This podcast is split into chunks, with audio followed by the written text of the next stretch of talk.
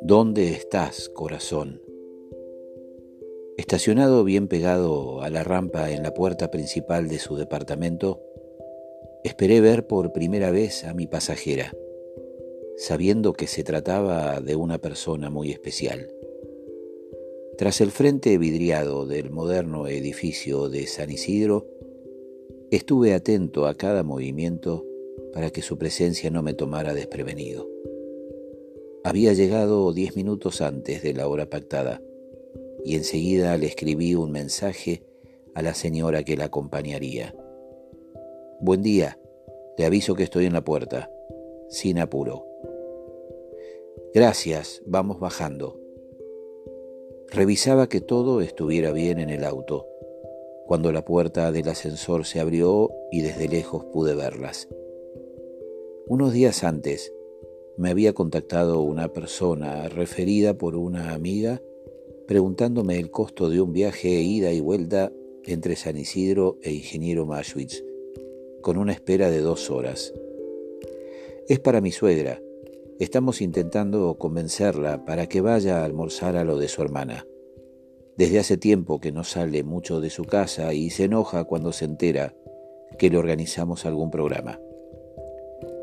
Acordamos el valor y quedamos en que me confirmaría si lograba persuadirla para que aceptara la propuesta. Contenta, me confirmó más tarde que pasara a buscarla al día siguiente a las once y media de la mañana. Sabía que ese viaje que haría debía ser al menos casi perfecto. Cualquier error arruinaría las buenas intenciones de hijos, yernos y nueras. No iba a ser la primera vez que trasladaría a una pasajera semejante, y por ello tenía muy claro que hasta que no se encontrara sentada en mi auto con el cinturón de seguridad puesto, el viaje no estaba asegurado sin importar que el amplio horario hubiese quedado reservado a su nombre. Sin enojarme, avanzado el día escuché un nuevo mensaje de voz. Te pido disculpas, Rufo, pero no quiere ir. Una excusa tras otra y se enojó con nosotros por ocuparnos de su programa. No pasa nada, en serio, no se preocupen, suele pasar. No es fácil, y mi humilde consejo por experiencia con otros pasajeros como ella es que no la fuercen. Busquemos la forma de tentarla sin presionarla. Cualquier cosa me avisan, pero no se preocupen por mí. Unas horas más tarde, otro mensaje confirmaba que finalmente había aceptado y que me quedara tranquilo que ya no habría marcha atrás. Tan solo me advirtió que mi pasajera de 92 años era un poco terca y se enojaba seguido por su falta de visión y movilidad. No te preocupes, todo va a salir bien, le dije convencido, aún sabiendo del gran desafío que me esperaba. Con pasitos muy cortos y pesados, iba empujando su andador con la ayuda de dos adorables mujeres paraguayas. Bajé del auto y siguiendo sus indicaciones las esperé al final de la rampa con la puerta del acompañante bien abierta. La saludé de mano y ella, me miró como dudando, o tal vez estudiándome de pies a cabeza. Una de las cuidadoras estiró nuevamente su mano hacia mí y con una tímida sonrisa se despidió. Mucho gusto, me llamo Rufina, que les vaya bien. Saludó a su delicada patrona con un tierno beso en la mejilla. Me preguntaron si podíamos ir primero hasta Olivos para visitar al oftalmólogo. Confirmaron la dirección y la escribí en el GPS. Antes de arrancar y de que fuese tarde, le pregunté a mi experimentada pasajera si prefería ir con la ventana abierta o con aire acondicionado. Así estoy bien, fue la respuesta de la bella señora danesa.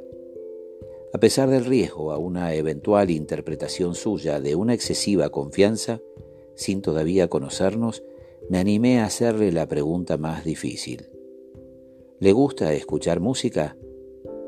Sentí un gran alivio al percibir que me miraba y con su tenue voz me decía que sí. Redoblé la apuesta y le pregunté ¿qué le gustaría escuchar durante el viaje? Me gustaba Frank Sinatra. Enseguida, Fly Me to the Moon empezaba a sonar de fondo. Esto es muy bueno, me gusta mucho, señor. Una parada rápida en el médico para una revisión de sus cansados ojos la puso más contenta y emprendimos el viaje hacia la ruta panamericana. Un aroma delicioso había invadido el auto. En una bolsita blanca llevaban unas porciones de tartas caseras para el almuerzo con su hermana. Imaginé que se cansaría, pero hasta llegar a destino no dejó de hacerme preguntas y escuchaba muy entretenida cada una de mis respuestas. Hablamos de mis pasajeros y de las historias que escribía. Me preguntó por mi familia y de a poquito me fue confiando su propia vida. Al llegar, le ofrecí retrasar media hora mi búsqueda para que tuviera más tiempo para almorzar y ponerse al día. Aceptó con gusto y quedé que la buscaría a las tres de la tarde. Salí del barrio y siguiendo el consejo de su nuera, almorcé tranquilo en una estación de servicio de la colectora mientras empezaba a escribir esta linda historia que en suerte me estaba tocando vivir. El tiempo pasó volando y dejé el final abierto sin poder imaginar cómo sería nuestro regreso. Una vez más, diez minutos antes, Estuve en la puerta y volví a avisarle a Viví que no tenía apuro. Primero vi el andador y enseguida ella empujándolo de a pasos cortitos. Viví muy atenta la tomaba de su brazo. Su hermana y cuñado la acompañaron hasta el auto y con cada movimiento estudiado se acomodó suavemente en el asiento. Pude escuchar el amoroso diálogo de despedida entre dos lindas hermanas, prometiéndose volver a ver sin dejar pasar demasiado el tiempo. ¿La pasó bien? pregunté con cuidado. Muy bien, respondió con voz firme y su ánimo elevado.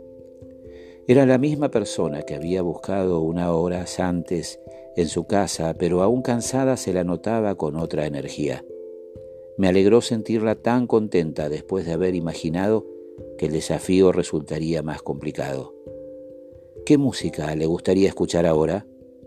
Enterado por su divina nuera y sin que ella pudiera sospechar, le pregunté si le gustaba el tango. Me gustaba mucho.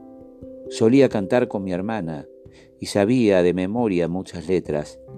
Ahora canto sola en mi casa, uno que me gustó desde siempre y que sigo recordando. Mi marido tocaba muy bien el piano y cuando yo era joven soñaba ser una gran cantante de tango con vestidos largos y elegantes. Me enterneció su relato y necesité hacer la apuesta máxima. Quise escucharla cantar. ¿Se acuerda el nombre de su tango? Con esfuerzo esbozaba frases intentando despertar su memoria hasta que desde un suspiro empezó a tararear primero y amagar después su canto. Pude leer una frase de apenas tres palabras y así intenté la búsqueda de su tango preferido en mi teléfono. ¿Es este?